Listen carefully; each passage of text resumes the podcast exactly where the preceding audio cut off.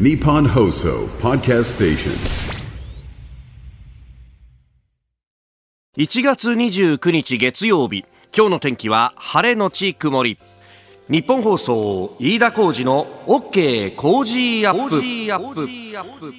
朝6時を過ぎました。おはようございます。日本放送アナウンサーの飯田浩二です。おはようございます。日本放送アナウンサーの新業一華です日本放送飯田浩二の OK 工事アップこの後8時まで生放送です、えー、今週は激論ダブルコメンテーターウィークということでこの後ですねもう6時15分頃から、えー、コメンテーターの方々ご登場ということになります。ですんで、あのー、いつものようにですね、えー、新聞の一面からざっと紹介するというゾーンがありませんので、まあ、オープニングでちょっとやっておこうかと思うんですがさすがに週末明けてというところで紙面バラバラという感じですね、えー、朝日新聞一面トップはあ介護続けたいけど苦渋の移送という能登、半島地震についての話なんですが、まあ、半ば特集のような形の記事になっています。でこれ先週のあれは水曜日に放送したのかな？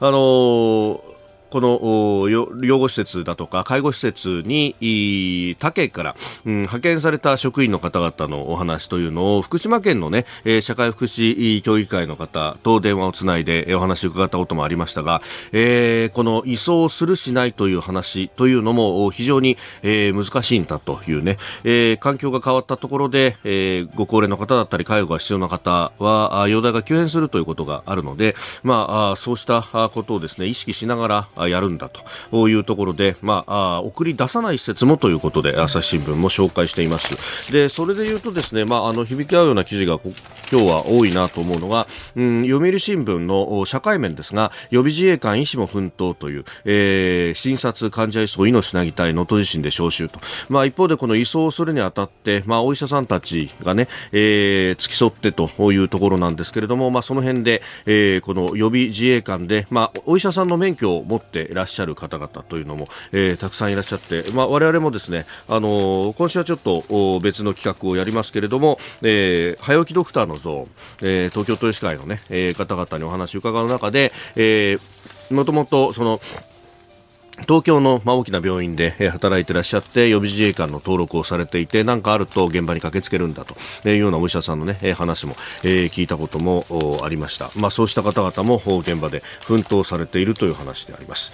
でその読売の一面は中国軍艦台湾司法にも常時と、えー、東シナ海展開と連動という記事が載っております、まあ、この辺の、ねえー、話、まあ中国の、まあ、海軍の船が台湾を取り囲むようにして、えー、いるんだと。そして、まあ、台湾の島の東側まあ、あ台湾もですね、えー、真ん中に背骨のように大きな山脈がありますんで、まあ、それを挟んで西と東、東側というのは、まあ、中国大陸から見ると背中側に当たるということで、ここにですね、えーまあ、戦闘機部隊などが配備されていて何かあった時にそこからも飛んでいけるようになっているということなんですけれどもその背中を突くような形で、まあ、あ中国の海軍の、まあ、空母なども含めて、えー、演習をしている時にはですねここに来てるぞっていうのが、まあ、あ大きく報じられたりなんかもしていて、えー、ここまで来てるのかということを言われたんですがもう常時だということが出てきております。まあ、あの去年ですね、えー、アメリカの当時の会議長のナンシー・ペロロ氏が台湾を訪問してその後、えー、大規模な演習を行ったというところで、まあ、海域として指定されていたところでもありましたしまた、えー、日本の EZ も含めてですね、えーミサイルが撃ち込まれたというところでもありました。まあ、その辺の話の続報というところです。えー、それから毎日新聞は公設秘書552人公表されず本市調査国会に見届けという、まあ、国会議員に採用された公設秘書のうち雇用情報があルールに違反して公表されていなかったということが、えー、毎日の調査で分かったということで、まあ、この中には、えー、岸田内閣の閣僚や野党代表も含まれているということでありました。まあ、毎日のまあ独自調査の記事というところであります。まあ、今言った中でもですね、えー、この中国の動きなどなどというのは、まあ、今日もそうですし、まあ、今週の中でですね、例えばあ水曜日の、えー、峰村健二さんと軍事評論家小泉悠さんの時などは、えー、詳しくお伝えすると思いますし、また、ええー、ね、経済についてというのは今日もそうですが、えー、金曜日の、え、経済学者飯田康之さんと経済アナリストジョセフ・クラフトさんの時なども、えー、いろいろ、出てくると思います。今週1週間は、えー、スペシャルウィークダブルコメンテーターウィークということで、えー、毎日1万円5人の方に当たるというプレゼントもございますんで、えー、ぜひ最後までお聞きいただければと思います。日本と世界の今がわかる朝のニュース番組、飯田浩二の OK 工事アップ。今週は激論ダブルコメンテーターウィーク。えー、6時台から2人のコメンテーターの方々にニュースを解説いただきます。今朝はジャーナリスト須田慎一郎さんと評論家宮崎哲也さん。この後6時15分頃からまずご登場。えー、自民党派閥の政治資金のパーティーをめぐる裏金事件。まあ、あ随時ね、いろんなと角度からこの問題取り上げていくと思いますけれども、まずは、えー、宮崎さんが注目したポイントについて。そしてズバリここが聞きたい6時30分ごろ、えー、林芳正官房長官が沖縄を訪問しておりました、えー、玉城知事と面会をしております、えー、それからニュース7時またぎのゾーンでは通常国会が先週金曜から開会しております。まあ、あそして7時10分過ぎおはようニュースネットワークのゾーン日本の経済や世界の経済について、えー、先週金曜日に東京23区の1月の消費者物価指数の中旬までの速報値が発表されました。それからアメリカの12月の個人消費支出の物価指数、えー、PC デフレタ、えー、それからあ ECB ヨーロッパ中央銀行も政策決定会合理事会を開いておりました、まあ、その辺からというところ、えー、そして7時30分後のニュースプラスワン。北朝鮮、えー、24日に続いて昨日再び巡航ミサイルを発射したということが出てまいりました。そして7時40分過ぎここだけニューススクープアップはアメリカ大統領選の行方、えー、大統領選挙の与える影響についても考えてまいります。それからあ6時40分過ぎの黒木瞳さんの朝ナビでは、えー、経済アナリスト森永卓郎さん登場となります。ぜひこちらもお聞きください。今週はメールでご意見をいただいた方の中から抽選で毎日5人の方に現金1万円が当たります。えー、5人5日間で合計25万円になります。うん、えー、ぜひ皆様ご応募ください。さあ、今週は激論ダブルコメンテーターウィーク。えー、初日の今日はジャーナリスト須田慎一郎さんと評論家宮崎哲也さんにお越しいただきました。お二方おはようございます。おはようございます。どうも。今エナジードリンクエナジードリンクエナジードリンクの前で宮崎さんと一緒にできない。エナジードリンク。いや、もうこのところさ、うんうんうん、あのー、スペシャルウィークでさ、はい、おじきの顔が見られないんでさ、いつで以来？えー、去年の4月以来ということでもうなんかさ、こう、見下り班を突きつけられた見下りいや、違うお前なんか波紋だと言われたのが。いや、月曜から私が追い出されたという、ね。いやいやいやいやお互いそんな。ないです。ちょっと月曜はさ、真面目にバーンってやって、ね、火曜日以降に柔らかくやるっていうね、そういう戦略だったのかなっていうね。そういうわけじゃない。色物系は月曜がいらない。色物系。もう、なんか、本当私は色物系をやりたくてやりたくて。もうおじきのこうちょっとジャーナリスティッククなところをですね、いやいやいやどんとやってもらって。そんな、二人で褒め合って。褒め合って。お互いそんな波紋とかなんとかとかですね。ほら、もう噂の真相とかなくなっちゃったんでさ、ぜひともさ、お時期に聞きそこら辺を、そこら辺を。ディープな情報を聞きたいなと。えー、今日もですね、はい、まあいろいろ掘り下げていこうと思うんですが、まずは、えー、例の自民党の派閥の政治資金パーティーをめぐる裏金の話で、えー、これ宮崎さんが気になっていらっしゃった、えー、今月18日の総理ぶら下がり会見、あ発言の。あのね、うん、私が気になってた、誰も解説しないんで、しょうがないから、今ここで、あの、上級語彙の専門家としてですね、はい、あの、解説させていただきますが、事務処理上のソロという言葉を使ったんですよ。これ、どういう発言だったのかっていうのが、はい、あの、まずありますので、はい、聞いていただきましょう。えっと、本日、えー、高知会において、えーまあ、収支報告の、えー、記載漏れ等について、えー、総務省に対して、えー、修正の申し出を行うと、私に報告を受けております。まあ、内容につきましては、事務処理上の粗漏であるということを承知しておりますが、私自身在任中から今日まで、それ以上のことは承知をしておりません。えー、ということで、事務処理上のソロでね、なんでニヤニヤしてるんですか？なんでニヤニヤして、違う言葉を思い浮かべてるんでしょまだ日が昇ってないですよ。そう本当に。暗いうちにね。暗いうちね、一人で悩むのはもうやめてとかじゃないです からね。大変失礼いたしました。朝6失礼し時18分。俺じゃないだろ大変失礼いたしました。言いだこしたの。様々な不足発言、不適切発言がございます。大変失礼いたしました。あのね、はいそ真面目な話真面目な話で。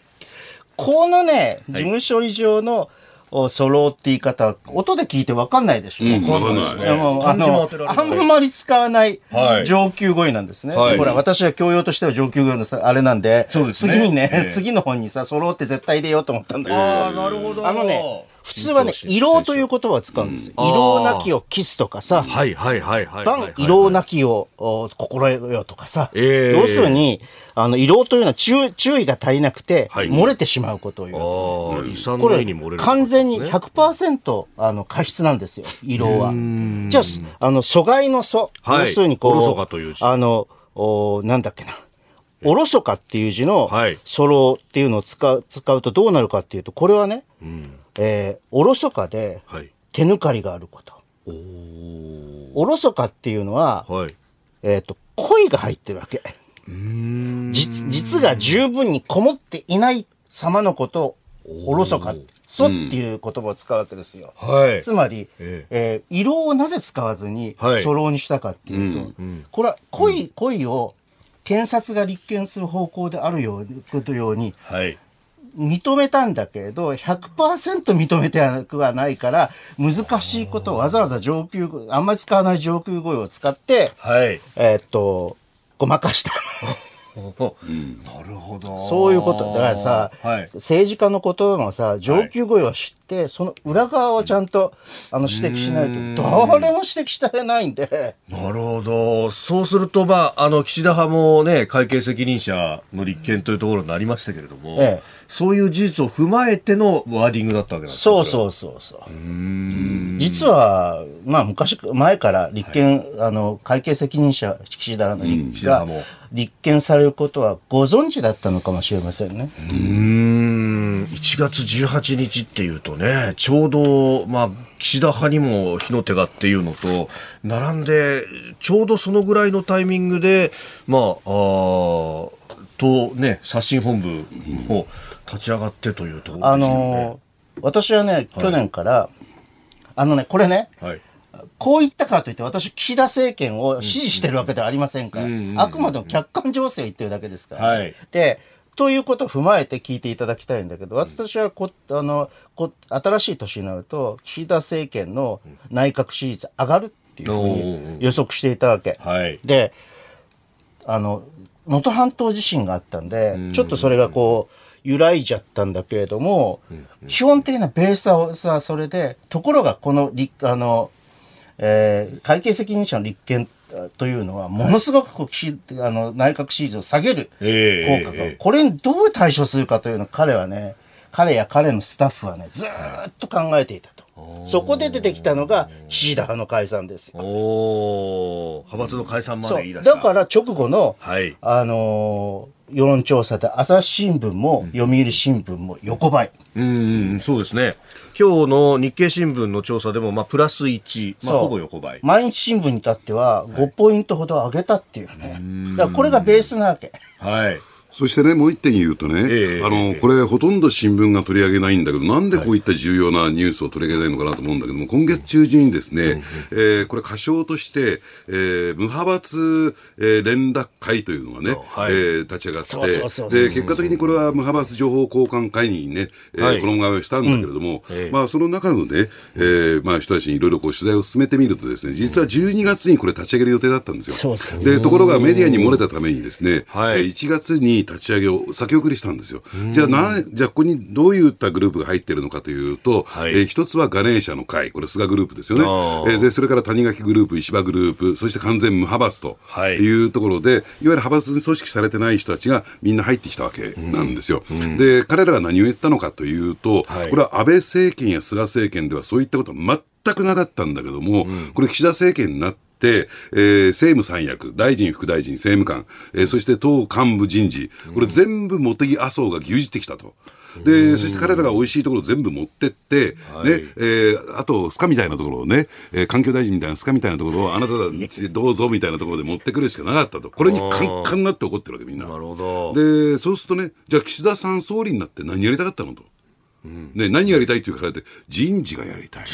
で、彼は人事できなかったのよ。ああ、そういう意味では。これに対する意種返しとしての、派閥の解消なんですよ。だからそういった意味で言うと、私はこの岸田派の解消というのは、はい茂木麻生との手を切る縁切り宣言だという。あのね、もう一つ意味があって、これはいは公的な意味だけれども、ええええあの、ええおっしゃる、あの、きあの、すだすおじきがおっしゃったことは正しい。全く正しいんだけど、それと同時にさ、今のり、あの、会計責任者のダメージをどういうふうにコントロールするかっていうところがあって、岸田派を解散したわけですよ。はい。で、で、まあ、他の、の、あの、派閥もなんとなく解散してくれて、しませんかっていうような、いや、あの、はっきりとは言わないけど、そういう雰囲気を出したわけ。はいそれによって多分ええ、横ばいになった。本当はここは下がる局面だった。と思うんだよね。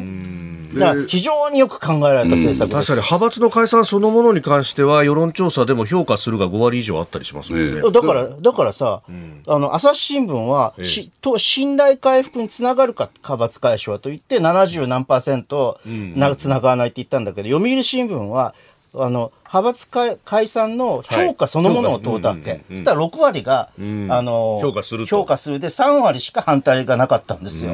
それでもう一点ね、やっぱりうまいなと思ったのは、えええええ森山派の解散ですよ。おー。で、森山派っていうのは、これね、別に裏金が1円もなかった。ー。そして、だからもちろん立憲もされてないんだけれども、はい。まあ、とはいえですね、8人しかいない小派閥なんだけども、これは森山総務会長が解散決めたでしょ、はい。これによって何が起こったのかというと、えーこれまでね、解散してきたのは立憲された派閥だけというね、確かにそうですねがあったんだけども、いや、そうじゃないと、これ派閥そのものが、今回のレガン問題の温床になったのは、これ解消すべきだということで、これ解散に踏み切ったんですよ。はいこれで一挙にですね、えええええー自民党全体に及んでいくという状況になった。だから、森山さんの政治センスってすごいなと私は思いますよ。なるほど。だからおそらく次の幹事長、彼でしょう。おーあ、そうそうそう、そこまでの可能性が高いですね。なるほど。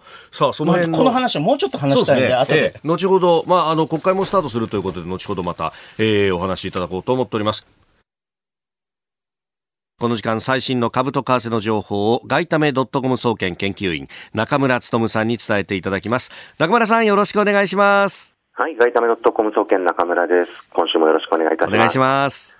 はい、えーまず26日、現地金曜日の、えーニューヨーク株式市場のダウ平均株価は、前の日に比べて60ドル33セント高い、えー、3万8109ドル43セントで取引を終えました。えーハイテク銘柄中心のナスダック総合指数は55.14ポイント下がって1万5455.36でした。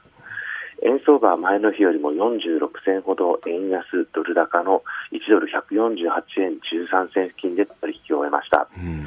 はいえーこの日ですけれども、はいまずアメリカ連邦準備制度理事会 FRB が重視するインフレ指標、んえー12月の個人消費支出物価指数、えー PC デフレーターというものが発表されました。はい。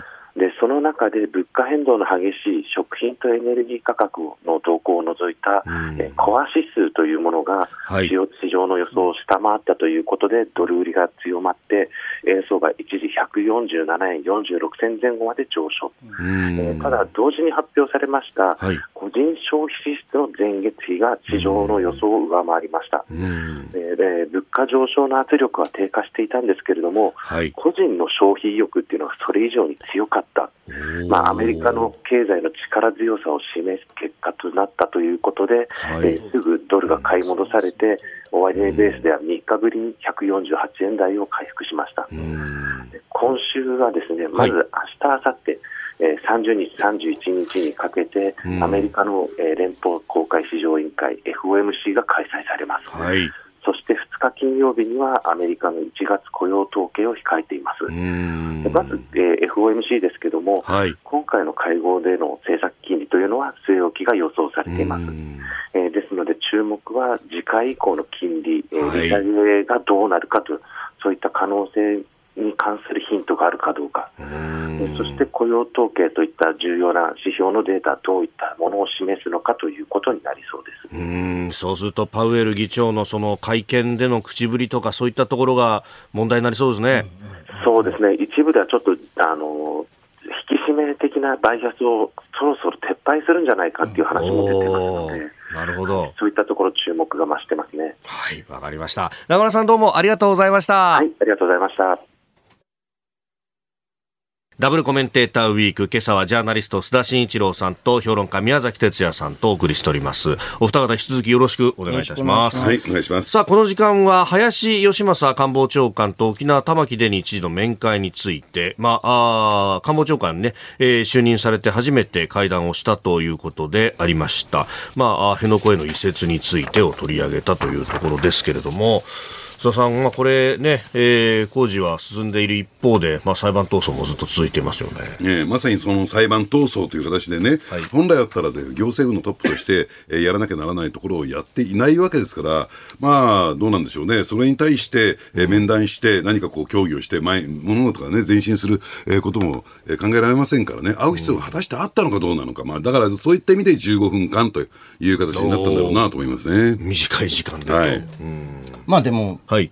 一応ね、こう、あの、工事は、移設工事は進めるんだっていう政府の方針というのを、玉城知事に県知事にぶつけるというのは意味があったかもしれないですね。それだけだね。あ。ーまあね、合わせて、その、お負担軽減推進会議というところで、まあ、調整をするであるとか、まあ、経済的な、また支援というようなところもお出てくるようですけれども。ね、ええ。あのそういった意味で言うとね、これ、じゃあ、で誰が代執行するのかという、もちろん国なんだけども、国土交通省なんですよ。はい。で、国土交通大臣って、やっぱり公明党から来てますよね。で、公明党ってほら、あの、沖縄がかなりね、有力な地盤になっていて、い。その公明党サイドがですね、非常にこの代執行に対して、えー非常に後ろ向きだったというかですね、慎重だったんですよ。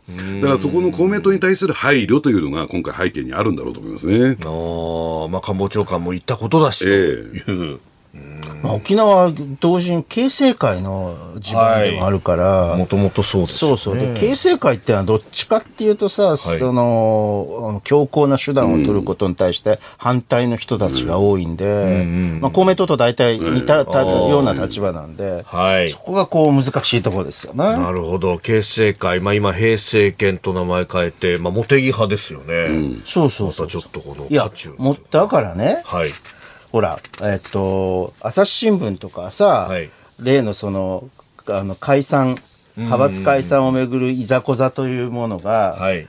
先ほどの、あの、須田さんもおっしゃったように、麻生派とさ、茂木派が非常にこう、人事をこう、あの、掌握してるわけですよ。はい。それに対して、えーその結果、あ麻生と派と茂木派が大反発したじゃないですか。どうなったのかと,、というと、その後。その後どうなったのかというと、ご承知の通り、茂木派からは、あ小渕優子さんが、はい。ああの抜けましたね抜けましたね。はいでもはっきり言って、ええー形成会の参議院は、もっともっと抜けたい人がいっぱいいる。うーん。という要するにね、茂木さんのね、はい。こう、人望というかですね、おあれがないんですよ、もう。ちょっとその辺のね、あの、話、いいこの後のおゾーン、えーニュース7時またぎのところで、まあ、国会の話が出てまいりますんで、その辺でまた、えー、佐々にも詳しく伺っていこうと思います。Cozy up 番組イベント第2弾開催決定。飯田浩二の OK 工事アップ激論横浜ベイサミット in 神奈川県民ホール4月28日日曜日飯田浩司新行市佳そして論客たちが集結して政治経済から外交安全保障まで激論を繰り広げる討論イベント。出演は青山繁晴飯田泰之小泉悠須田慎一郎峯村健司宮崎哲弥 more横須賀生まれ横須賀育ち大学時代を横浜で過ごした飯田浩二が故郷に錦を飾れるか？チケット好評発売中。詳しくは番組ホームページをチェック日本と世界の今がわかる朝のニュース番組、飯田浩二の OK 工事アップ。今週はダブルコメンテーターウィーク。今朝は評論家宮崎哲也さんとジャーナリスト須田慎一郎さんです。お二方引き続きよろしくお願いします。はい、よろしくお願いします。はいお願いします。では、この時間取り上げるニュースはこちらです。通常国会が開会、岸田総理大臣の施政方針演説は先送り。通常国会が先週金曜26日に開会しました。自民党派閥の政治資金パーティーをめぐる事件を受けて真相解明や再発防止に向けた政治改革議論が最大の焦点となりますが初日には施政方針演説が先送りされるなど異例の幕開けとなりました。えー、施政方針演説は今のところ明日30日の予定ということで今日はあ政治と金をめぐる集中審議が先に行われるということになっております。はい、あのこれはね、もともとね、えー立憲民主党サイドがですね、はい野党が求めていた、えーつまりこのね、集中審議を終わった後に、予算審議、予算審議の冒頭のこの施政方針演説という形になったわけですから、野党側の要求を飲んだんですよ。まあ、だそういった意味で言うと、えーまあ、与野党のですね、国対が調整をして、こういうスケジュールにしたということで、譲歩したということですから、はい。そういった意味で言うと、今国会のね、まあ、象徴と言ったらいいんですかね、野党に配慮をする、譲歩をするということじゃないとなかなか前へ進んでいかないのかなと思いますね。まあこれね、あの政治と金の話ということですけれども、さっきもね、えー話に出ておりました、まあその中で自民党は派閥の解消という話があって、ええ。あのね、え今ほら、各派閥が、はい。あの派閥解散には応じなかったところが、政策集団であるというふうにはい、言って始めてるでしょ？ええ。で、この政策集団化っていうのは、どういうことを意味するのかっていうのをちゃんと見ないといけない。問題の鍵はですね、はい、派閥の、えー派閥の政治資金団管理団体がなぜあるのかっていう、ここなんですよ。うん、これを解消してしまえば、派閥のせ、要するに、あの、会計責任者がいるところね、はい。これをこう解体してしまえば、もう派閥の実態ってないの。法的実態ってないの。そこまでやるかどうか。うーん、で、もう単にこう、あの、政策だけで集まっている、勉強会だ、みたいな感じで集まっているものになるかっていう、文字通りの政策集団ですよね。はい、かどうかって、そこがこう鍵なんですよ。だから、そういった点で言うとね、はいあのー二階派、安倍派、そして岸田派、森山派は、政治団体も解消するんですよ。そう。であーただ、谷垣グループは、まあ、こはいれ事実上ね、派閥としては認定されてなかったんですが、政治団体あるんですが、これ解散しないんですよ。だから、そういった形で、えーまあ、宮崎さん言われたように、政治団体を解消するところと、そうしないところっていうのが分かれてきてるというのがありますよね。ただ、その一方でね、はいえー政治改革本部が自民党のね、ええーまあ、まとめたところ、これは、まあえー自民党内でルール化されるんだけれども、はい。政治資金パーティーの禁止なんですよ。で、派閥の収入の大きな部分っていうのは、その政治資金パーティーの禁止によって、はい。入りの部分が、えーまあ、半減以下になる。ただもう一つ問題なのは、はい。これね、あまりね、新聞全く書いてないんだけども、ええ。ー政党助成金、はい交付金ですよね、えー政党助成法に基づく政党交付金なんですが、はい。これはね、えー国から政党に来て、政党から派閥に来てはい。分配されると。で、この入りと出のところをですね、まあ政治団体じゃなければできないという状況になりますから、はい。さあ、じゃあこれをね、えーまあ政党、えー交付金を、はい。えーまあどういった形で分配するのかっていうと、えー中央集権的な体制に、つまり党が渡すというね、そういう形になりますから、これはこれでちょっとどうなのかなと思いますけどね。私はね、あの、本当に政治と金の問題というのをしっきりさせて、はい。あの法律を変えるんだった。ら、今、須田さんがが言われた政党助成法、はい。つまり政党交付金って、これはぜこれは原資が税金ですからね、からね100%税金ですからね、はいこれが法律上は支出に関して無制限になってるわけ。何に使ってもいいことになってるわけ。ええだからさ、ええパリに行ってさ、あの、エッフェル塔の前でさ、ポーズ取ったりするわけ。ね。だからさ、本当に言って、で、あの、総務省に報告書さえ出せばいいんだよ、これは。あ法律上は制限ないから。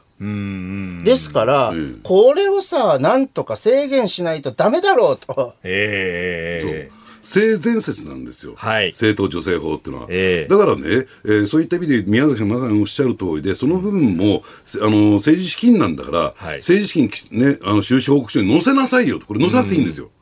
報告書でいいから。報告書でいいってことは、例えばその領収書の添付が必要とかそういうことそういうことはないですね。何に大体だこんなもん使いましたっつって、だからもうほとんどざるなんですよ、これは、規制が。だからそういった意味で言うと、それは何も自民党だけじゃなくてね、はい共産党のすべての野党もそうなんだから、そこまでの野党も踏み込めだと。ななぜ共産党を除くかというと、こはい共産党だけが政党交付金もらわないい拒否してんですよ。うん。その法律自体、うん、ダメだと。いや、要するにこれで、あの、政党というものが、はい。があの、国のから金をもらうなんておかしいと。で、もともとじゃあこれなんでできたかっていうと、はい。リクルート事件とかあったじゃないですか。ええ。ええそれで、ええ。要するにいろんなところからせせあのお金。せお金をもらうんで、はい。企業献金とかもらうんで、それをを原則禁止するということによって、はい。じゃあお金がなくなると困るから税金から出しましょうっていうことをやったわけです。これ、基本的に小沢一郎さんがお作りになったんですけど、ええええあの、90年代の政治改革というもので、そで、その政治改革が当時としてあれだったのかもしれない。とにかく支出が緩いんだよ。うーん。入りの方はそうやって規制をするけれども、そうそうそうでに関しては基本性善説で。そう。特にそれ規制もないで、政党助成金といえばほら、旧 N 党みたいなさ、はいああいうこう、利用の仕方をするする政党も出てくるので、ああ、一人二人国会議員を要せば、そうそう。まあだおそれ政党要件満たせばね政党要件満たせば。そう。ととででいや、それだけじゃなくて、別にえ N 党はね、あの、のやってることは合法ですから、ええ完全なな合法で、彼らはしかも広報してるから、それやるんだっつって、広報していいんだけれど、あの、要するに、例えば合唱連行とかする場合にさ、はい常に政あの政党助成金がどれだけ残ってるか,、かっていうことが問題になるわけ。だからすっごくおかしくしてるんで、とにかくこれを改正すべきだと。うん。さあ、あ政治資金をめぐる話の中で出の部分がざるだという話をいただきました。で、一方で、その配り方が今まで、まあ、自民党の中では、えー党に入ったその政党助成金が、えー一旦派閥に行って、そこから分配されるという仕組みだったのが、これ派閥がなくなれば、えー当然ながら党から直接と。これ、須田さん、幹事長のポジションってむちゃくちゃ美味しくなるんじゃないだからあの人事とお金を一手に握るって形になっちゃいますからね、そういった意味で言うと、強大な力を持つという中でね、はい。やっぱりあの今の自民党の中で、茂木幹事長ですけれども、はい。まあ、茂木幹事長ってのはなぜ幹事長になったのかというと、小野川力じゃなくて、麻生さんが後ろについてるからですよ。で、それで本当はですね、岸田さんは、はい。えーね、党役員人事が、まあ、内閣改造ともに行われたときに交代させようとした。ただ、強引に押し切られたという、その時に意中の人だったのはどうやら、えー現総務会長の森山さんだったんですよ。だからそういった意味で言うと、まあ、今回の、まあ、岸田のなんともね、永田町で言われてるんだけど、派閥の解消をね、はい。一気に、えー麻生さんにも茂木さんにも図ることなく進めたっていうのは、そのあたりも含んでの話じゃないかなと思いますね。ただ私はね、はい。あの、おっしゃる通り、政局的に言うと、あの、須田さんのおっしゃる通りで、あの、よく取材されてるなと思うんですけど、あの、じゃあ一体どうやって分配するのかというのを、は政治資金をね、ええええあの、党に集まった政治資金を派閥に下ろして、各議員とか地方団体に、あの、今まではやって渡すっていうんでしょ？はい原則決めりゃいいじゃないですか。うーんもう要するに個人の裁量の余地なく原則決めちゃえばいいんですよ。ああ、だからそこで館長が恣意的にやるんじゃなくて、そうそうそうそうもう、これ頭割りしたらこの金額だしねって分かりますからね。だってさ、幹事長が決めたらそこに権力集まるの決ま決まってるじゃないですか。それはでがをさ防ぎたいんだったらもうはい原則を決めちゃうんですよ。ああ、きっちりルール化そうして。そうそう。うーん。確かにそうすりゃいいです、ね。いいでしょ？うーん。まあ、そうしたくない人たちもこれはいっぱいいるのかもしれないんですけれども。つまり要するに、はい。議員さんたちを派閥が支配するための、あの、あれは、あの、最大の要素というのは持ち代とかさ、いろんなさ、はい。ものでさ放、り代金を配ってたってことだ。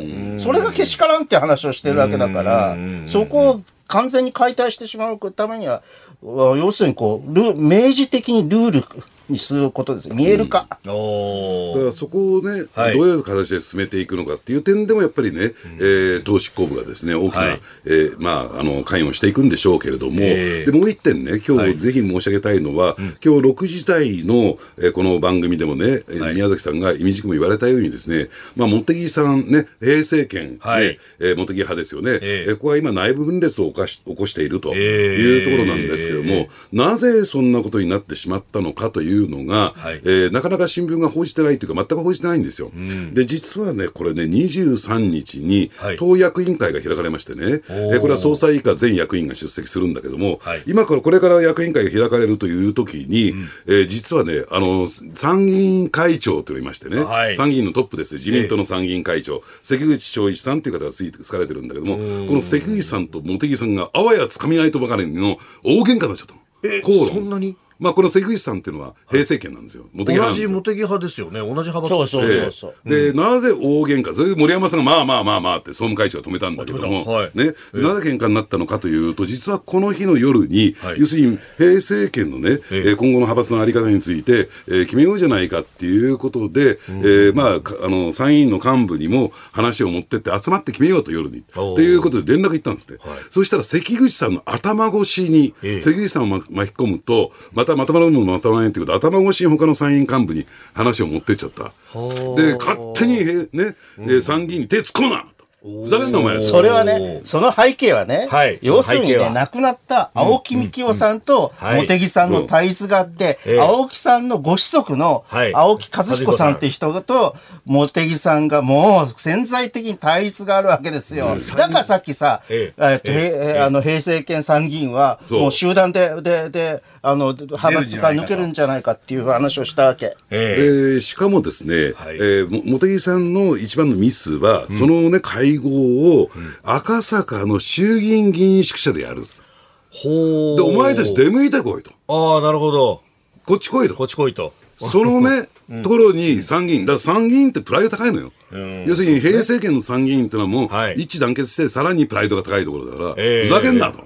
まあ、青木幹雄さんの時代にね、小泉純一郎さんもこう、手を焼いたというか、なんというかね、ありましたもんね。そこからもうずっと続いてますもんね、そこからね。だからそういった意味で言うと、この配慮のなさと強量さというのが、やっぱり茂木さんね、最大のウィークポイントかなと。あさっき言った人望ってやつですよ。いや、それも会場なんか中間的なところのレストランとかに設定しときゃね、丸く収まったかもしれないけれども、と。でもね、ここでで私はじゃあさらに言いたいのは、はい。この全体状況というものをはい岸田さんは理解してやってる。そうそうそう。だから私言って、一時は何度も言うけど、私はし、岸田さんを支持してるわけではないけれども、客観情勢として、はいずっと言ってるけど、岸田さんはマイクロマネジメントはすごくうまいんだっつってね。マイクロポリティックスうまいんだっつって。東大政局とかそういうものそうはそうそう。おっしゃる通りでね、だから今回のね、東京地検特捜の占い疑惑で占い捜査についても、はい的確に手を打ってるじゃない。全部。だから、えー安倍が中心になってくるという察知した、おそらくこれはね、法務検察から官邸にそれなりの情報が僕は入ってると思うよ。入っているからこそ、えーせね、大臣、副大臣、はい。そして党の役員から外した。ね、で、そうじゃないところは、えーね、まあ、まだ残ってるというね、その、えー分配というのはすごいうまいなと。いや、だからこれから一つ注目されるのは、はい。あの、通常国会でええ特別委員会をやるでしょ？あの、この問題について。はい一体今までの、ほら、あの、安倍派五人衆とかがさ、参考人として、ああ。もしくは証人として関問されるかどうかほというところが一つの見見どころですよ。ただね、これね、あの、僕びっくりしちゃったのは、五人衆って、あの、いわゆるそのね、大学教授からの刑事告発を受けて、はいはいえーまあ、不起訴ってなったんですよ。ずーっとね、えー刑事告発受け付けてなかったの。いつの間に刑事告発受けたのと。不起で、不起訴。これ何かっていうと、検察審査会が今回審査始まるんですよ。なるほど。そうまだ第2幕がだから、その知見のなんか意図が感じるんですよね、そこにね。なるほどね。そういえば、あの、広島の一件の時も、ね、不起訴になったけど、もう一回警察審査会がやって、起訴されたっていう市議さんとかいましたもんね。おはようニュースネットワーク。取り上げるニュースはこちらです。東京23区の1月の消費者物価指数、前年同月比で1.6%上昇。総務省は先週の金曜日26日東京23区の1月の消費者物価指数の速報値を発表しました。値動きが大きい生鮮食品を除いた指数は去年の同じ月と比べて1.6%上昇。1%台となるのは1年8ヶ月ぶりです。まあ、全国の数字はあ来月に発表となるんですが、まあ、それに先立って先行指標としてこの東京の数字が出てまあ、東京の数字はね、比はい。較的全国よりも、あの上がり気味になるから、はい。そうするとね、大体3%ぐらいあったじゃない？昔は。そうですね。ちょっと前まで。それが半減に近な近くなったということだよね。はい、これはまあいいことだろうとは思うんだけど、うん。あの日銀のね、はいえー新たな経済物価見通しっていうのを見ると、おー。2023年度の実質経済成長率は1.8%、はい。えー消費者物価指数は上昇率は2.8%で、これあの、実質 GDP 足すインフレ率っていうのが、ええええ。あ名目名 GDP 成長率になるから、大体こう単純計算すると4.6%という非常に高い名目。名目4.6%、5%近い成長って。ね でもね、もっと高いはい名目だけは上がっているところがあるんですよ。おうおうおうどこかが知ってますか？どうですか？え日本の、日本よりも、はい日本を超えたって、あの、日本が4位になった。あー3位に浮上したドイツ。ああ、ドル建て GDP がっていう話？そうそう。はいそれはなぜかというと、はい。むっちゃインフレだからです。そっか。ドイツの場合は、だってマイナス成長とかで、0.3%のマイナス成長。日本はええ。1.8%のプラス成プラス成長。長。でさ、いかにさ、あの GDP がはい。4位になったとかって言って、みんなさ、もう日本ダメだとかっていう話をさ、さされてるけれど、あの、ドイツの現状を知ってるのか、はっきり言うと、ドイツはマイナス成長下での物価高。って、これスタグフレーションですよ。一番まずいやつ。スタグフレーションにはまっちゃってるわけ。しかも、要するに、すあの、ロシアのはい。天然ガスとか、はい。中国への輸入、輸出に頼って中国はけ景気悪いでしょ、ええどんどん悪くなってるでしょ？今景気悪いでえーすウクライナ戦争で、はい。あのなかなかその、し資源価格が、あの、元に戻るっていうのは時間かかるでしょ、もう何の見込みもないわけ、ドイツの未来は。で、インフレ率でかさ上げされて、そう。まあ、為替もあって、そう、為替もあって、インフレ率と為替、為替でかさ上げされて、ん。いやあの、日本を超えたけれど、経済状況は日本の方が声を大にしていたい。これは経済状況は日本の方がよっぽどいい。だ分配がね、はい。うまくいっていないっていう要素、ミクロ要素はダメだが、マクロ要素は、日本、今日本はすごくいいですよ。うん。だから、その辺を維持しようということで、はいえー金融緩和の維持を決定したんだろうと私は思うんですね。ただ、その一方でちょっと心配な要因が一つあってね、はいえーこの消費者物価指数というのは、為替物物価の動きなんですよ。ですから、川上の企業物価指数をこれ見てみると、はい昨年の後半、暮れの段階で、ちょっと横ばいになっちゃったんですね。で、このままこの川上の物価が横ばいになってくると、えーね、インフレ目標というかですね、物価上昇目標がクリアできない。つまり、今年のね、年の中央から年の後半にかけて、物価がね、横ばいになる、消費者物価指数も落ち着いてきてくる可能性があるんですよ。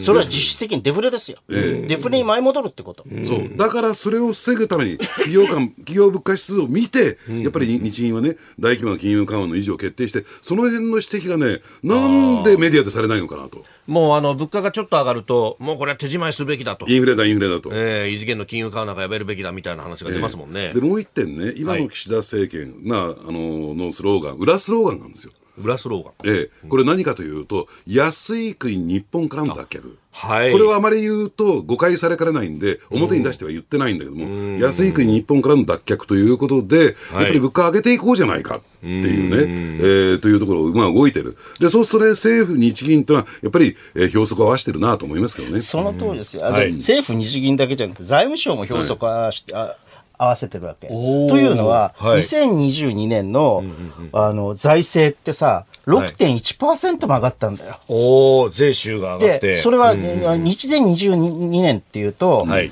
えっ、と、大体、あの、あの、成長率って、実質成長率って1%程度ですよ。そうでしたね。23年は1.8%になるわけ。んで、要するにもうプライマリーバランスが実現してしまうんじゃないかっていう予測が成り立ったんだけど、いろんな事情で1兆円ほど足りないと。25年が、まあね、あの、黒字化目標の年なんだけど。前倒しで実現するっていうふうに言われてたわけだ。はい。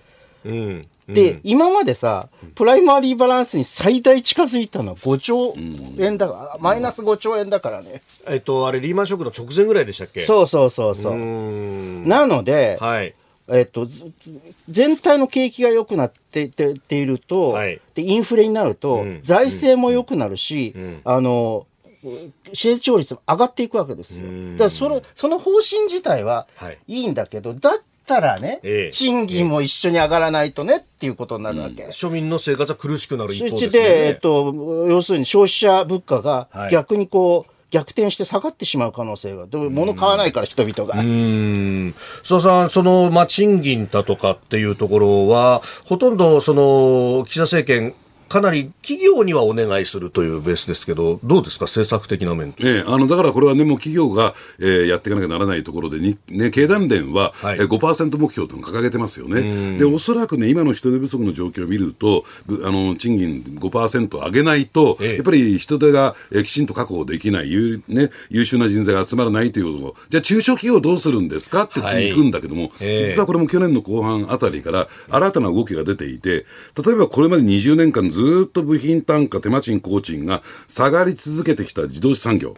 で、この自動車産業で、えー一番のですね、まあ完成品を作っているメーカーが一時下請けに対して、ようやく部品単価上がったんですよ。お20年ぶりです、これ。もう20年ぶりってそうですね。ええまあ、生産性を向上させて単価下げなさいっていうことをやってきたから、まあ、トヨタ生産方式に代表されるようにね、上がった。これがやっぱり波及していく。だからその波及が、えー一体いつぐらいになっていくのかっていうのが一つ問題だと思いますね。ち中小企業でも、はい。やっとこう価格転嫁をしていこうっていうですね、そういう動きが出て、出てきつつあるわけです。よ。はい。そうすると、中小企業においてもええ、給料が上がる。上げられるでと、あの、非常に強調しておきたいのは、はい例えばボーナスのような一時金を上げても、そんなに全体に効果ない。ベースアップしかないんだ。春闘のだ大目標というのはベースアップですよ。だから定期昇給はもちろんあるんだけど、それに加えてベースアップもさせて、そうそうそう。手取りを本当月々増やさなきゃいけない。そうそうそうそう。ところが日本はさ、はい組合が弱いから、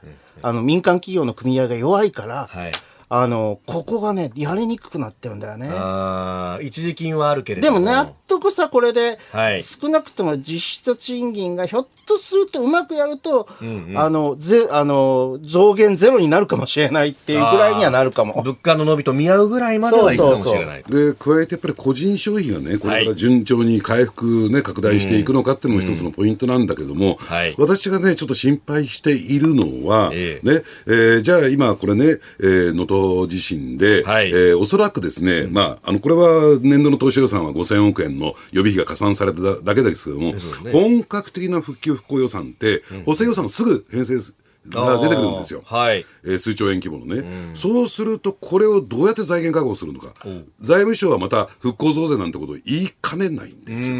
で、岸田さんは、要するに財政上の制約を設けないって言ってる、つまり、えーはい。これについては、えー国債でと手当てをするというような方針方向性を示してるんだけども、このせめぎ合いがもう猛烈に起こってくるはずなんです。今、復興増税なんかやってしまったら、はい。ねえーね、消費を冷やしちゃうから。でもか、完全に、あの、腰折れになります。ね。え東日本大震災の時とと同じ同じ。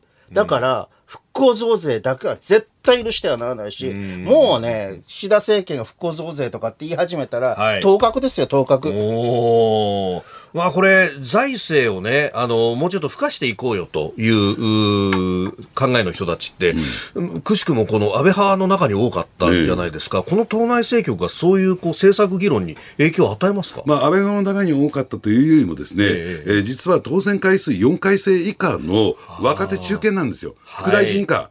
ね、だから力がちょっとなかったんだけど、これがどう動いていくのか、はい。特にですね、今年の、えー6月の、えーまあ、骨太の方針、はい。つまり来年度予算案の方向性を決める骨太の方針で、やはりその辺のね、財政拡大って盛り込めるかどうか、そして宮崎さんが委員事項に言われたようにですね、先ほど言われたように、まあ、あのー言ってみればですね、今回の、えーまあ、言ってみ税収増はね、はい。要するに経済規模が GDP が拡大して、法人税、所得税、ね、消費税の拡大になったじゃないですか。その財政拡大して、そして経済拡大していこうよっていう方向に持っていくべきだと思いますけどね。岸田さんは持っていくんですか、そっちに。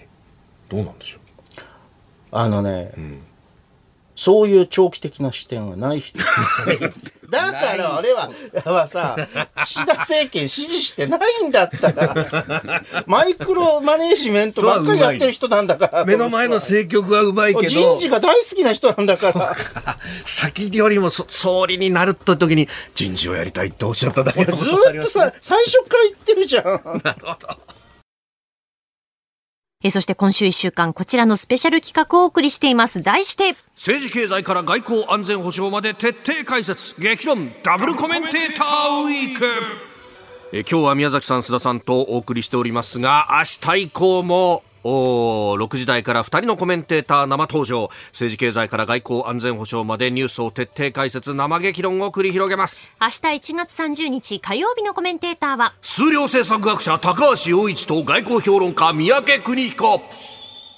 続いて1月31日水曜日のコメンテーターは、ジャーナリスト峰村健二と軍事評論家小泉悠2月1日木曜日のコメンテーターは、自由民主党参議院議員青山茂春と政治ジャーナリスト田崎史郎。最終日2月2日金曜日のコメンテーターは、経済学者飯田康之と経済アナリストジョセフ・クラフトさらに黒木瞳さんの朝ダミには経済アナリスト森永卓郎さんが登場します。えーそしてさらに今週は現金1万円を毎日抽選で5人の方にプレゼントです。皆さんからのご応募お待ちしています。飯田浩二の OK 工事アップ激論ダブルコメンテーターウィーク。ぜひ生放送でお聞きください。続いてこちらのニュースです昨日北朝鮮が24日に続き複数発の巡航ミサイルを発射。韓国軍の合同参謀本部は28日北朝鮮の東側に位置する新浦付近の海上で北朝鮮が午前8時ごろ複数発の巡航ミサイルを発射したと発表しました。アメリカ軍と韓国軍がミサイルの軌道や飛距離などについて分析しております。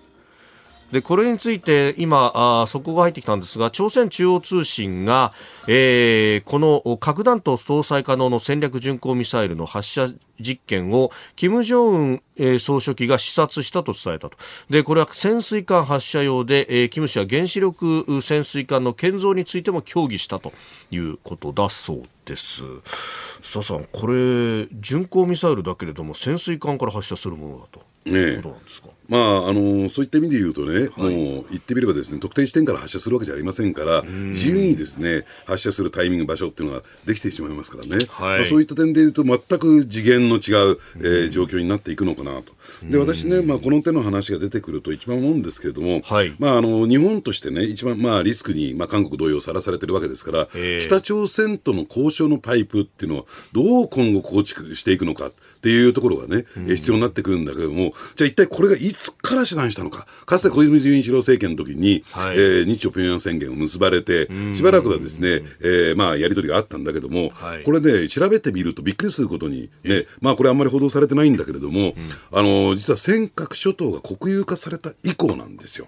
ほうそそこなんですか、ええ。そこが絡んでくるそこの以降なんで、実を言うと、その時に、その前後でですね、民主党政権下で、はい。えーまあ、遺骨収集団の動きがあって、それに絡めて、拉致被害者、拉致問題を解決しようということで、外務省局長級の会合が中国の仲介のもとに開かれようとしたんですね。ただ、尖閣国有化全部吹っ飛んでたんですよ。それ以降、全くね、あの、やり取りがないと。今、中国の仲介とおっしゃいましたけど、仲介する中国とあああいう形で揉めたので吹っ飛んだっていう部分がある,、あるわけですか？ええ。はあ、そこが絡んでくるんですね。だからそういう点で言うと、じゃあどうなんでしょうねと今後考えていくときに、日中関係がね、相当緊張しているという状況の中で、果たしてその仲介役不在でね、あの、その通りで、あの、かつてはね、はい。あのー統一教会ルートっていうのも、北朝鮮交渉ルートの中にあったけど、まあ、これもほとんど断絶したようなものですから、で、あのね、私はね、SLBM を、SLBM、さえー潜水艦発射型の弾道ミサイル。を北朝鮮が持つというのは、はい。最悪のシナリオであって、しかも、お要するにね、原船を持てば、原子力潜水艦を持ってて、しかも、あ発射、ミサイル発射できる、弾道ミサイル発射できるっていうのは、いわば世界のね、SLBM 戦略、もう核戦略の主流は SLBM なんですよ。はい。大陸間弾道弾、地上から発射するようなものっていうのはもう過去のもので過ぎない。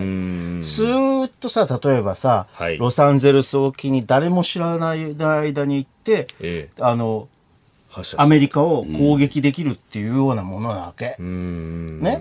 そそれが、そこに、その、に、参その戦略、世界戦略の中に、はい北朝鮮が参入すれば、もうさ、敵ないわけ。うーん。あ、敵基地攻撃とかさ、やってる場合じゃないですよ、本当に。そうなってきますね。そううん。そうした時にどうすればいいかって、それにはい足がかりを今作ろうとして、そこまでね。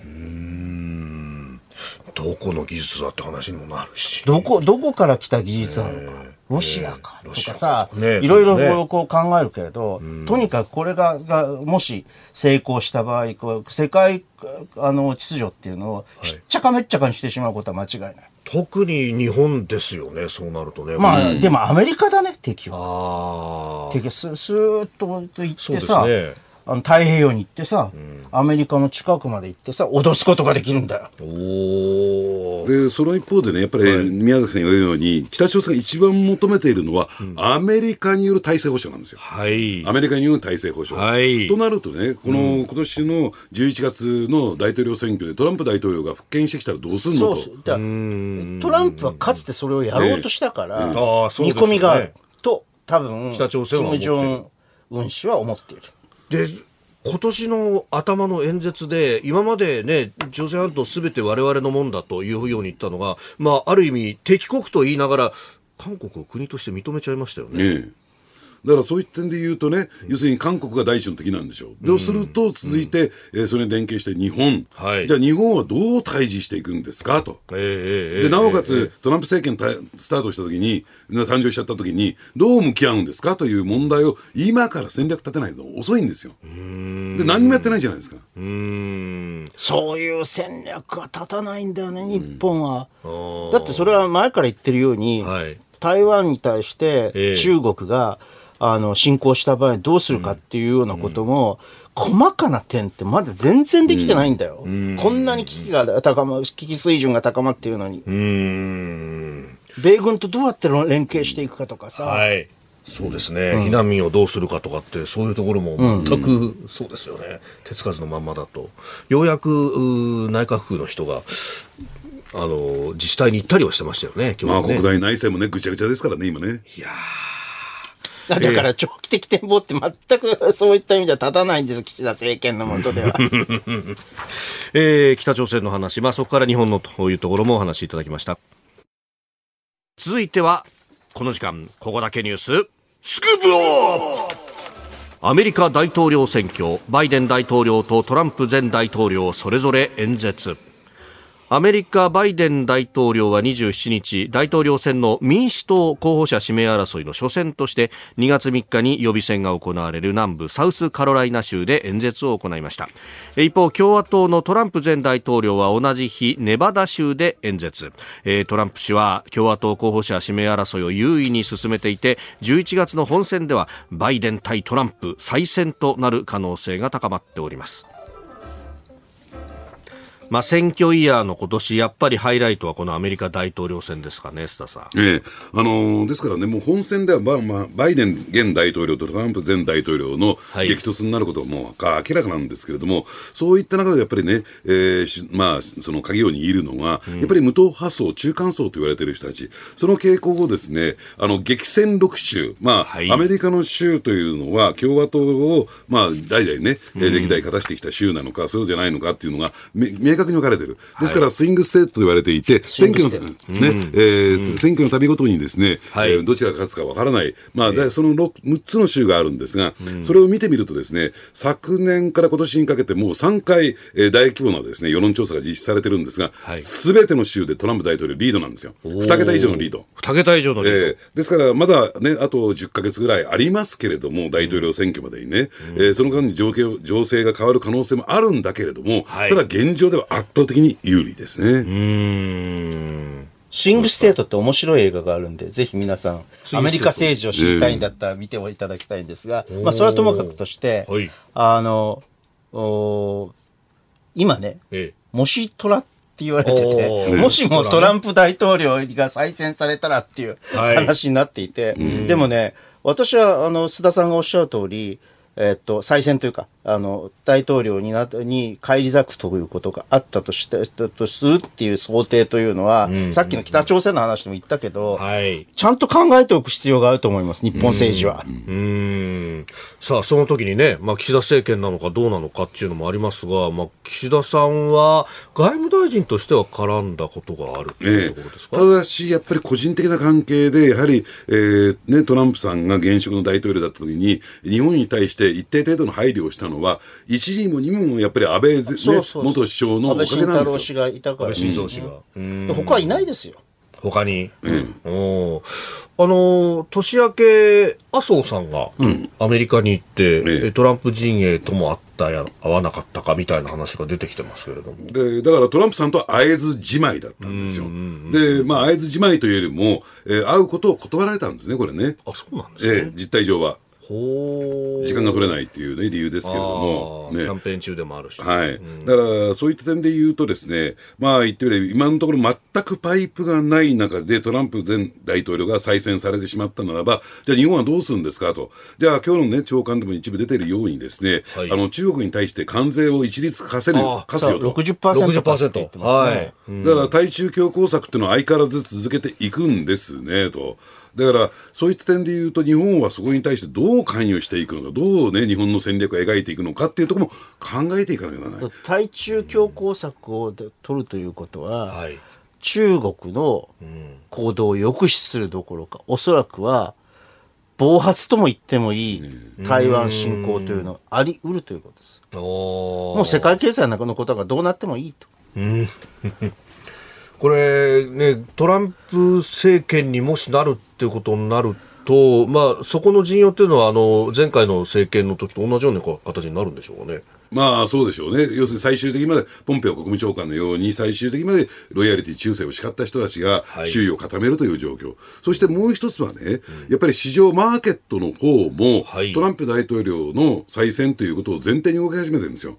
要するに中国から日本へというね、その資金の移動が起こってるんですよ。アジアにおいて。なるほど。いや、それはもうね、ええあの、去年か、はい一昨年か、あの、オーレン・バフェットが台湾から、はいこう日本に、あれを資金を。移動したことから、これもわかるように、様々な予測においてそういう状況にはなってきて、ということ。で、それはね、それはとても重要な論点なんだけど、もう一つはね、えおそらくトランプ大統領が大統領な、再び返り咲いたときに、えはい。NATO との関係というのは一体どうなるのかと。ああ、ヨーロッパ側との。彼はね、NATO からの脱退を主張したんだよ、かつての大統領。一政権の時にそうですよねだから、だから基本的にににあのトランプ大統領という人は、あの、同盟関係というものを、まあ、ほとんど信じていない。だから中国に対して独力で対応する人なんですよね。ええアメリカだけで。そうですね。その時日本どうする？だからトランプのさ、はいあの、スタッフがさ、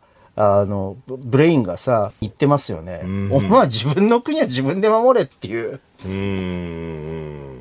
だからそれは本当の要求なのかね、ディールなのか？ディールなのかわからない。わからない。それは、ディールの上手い人でもあるから、で、そのディールっていうのはやっぱりリスクなんですよ。つまり、通常の外交交渉じゃないんですよ、ルールが。はいだから外務省のやり方が全く通用しないという状況になる。これは怖いのよ、ディールやられると。だだから怖いっていうのはどういう意味かというと、予測不可能なわそうけ。えええで、トランプの強さは何をやるかわからないという予測不可能性があるんですよ。そこがこう、彼の強みなわけえ。うーん。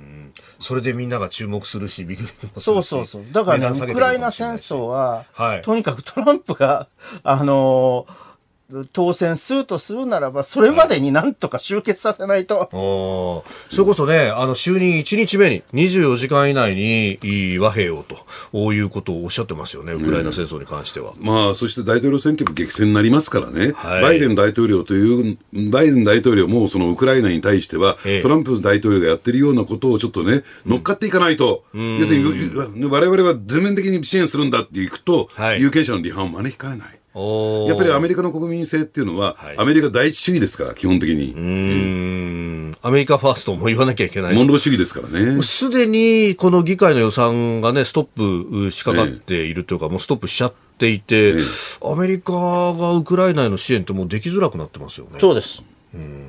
あの、どんどんで、で、やりにくくなっていって、はい最終的には打ち切られるかもしれないと。そういう状況です。すでにもうストラ的な状況が一部に起こっているということ。そうそう。だから、まあトランプ大統領、私は基本的に彼の政策というのは、はいパトリック・ブキャナンっていう先行する大統領候補にもなった人の、はい。こう、をこうアレンジして、政策が作られてると思うんですけれども、あの、それに、を、を第二次せ、第二次トランプ政権ができるとすれば、はいともっと徹底したものになると思うね。ただね、もっと大きなリスクがあって、これ2024年の大統領選挙で、はいトランプさんが負けた場合、ね、おー2020年はいまだに敗北認めないんですよ。ああ、そうだそうだ。今回の選挙で認めるはずがない。はいこの時にいよいよアメリカの大分断が起こってくるんじゃないか。負けた時の方が怖い。だから勝ってもらった方が逆にいい。なるほどね。だからね、資金が日本に移動してきてるって、私はヨーロッパもアメリカも、あの、崩壊する可能性が高いと。その時に日本は果たして、うん、チャンスをつかむことができるのか。えー、ここだけニューススクープアップでした。日本と世界の今がわかる朝のニュース番組飯田浩二の OK コージーアップ。ニッポン放送の放送エリア外でお聞きのあなたそして海外でお聞きのあなた。今回もポッドキャスト YouTube でご愛聴いただき本当にありがとうございました。飯田浩二の OK コージーアップは東京有楽町のニッポン放送で月曜日から金曜日朝6時から8時まで生放送でお届けしています。番組ホームページでは登場いただくコメンテーターのラインナップや放送内容の原稿化された記事など情報盛りだくさんです。また公式 X では平日は毎日最新情報を配信中です。ぜひチェックしてみてください。そしてもう一つ飯田浩司アナウンサーが夕刊フジでコラムを連載中。飯田浩司のそこまで言うか毎週火曜日の紙面もぜひご覧ください。日本と世界の今がわかる朝のニュース番組飯田浩二の OK コージーアップ。忙しい朝そして移動中ニュースを少し深く知りたい時ぜひ AM、FM、ラジコはもちろん日本放送のポッドキャスト YouTube でチェックしてください。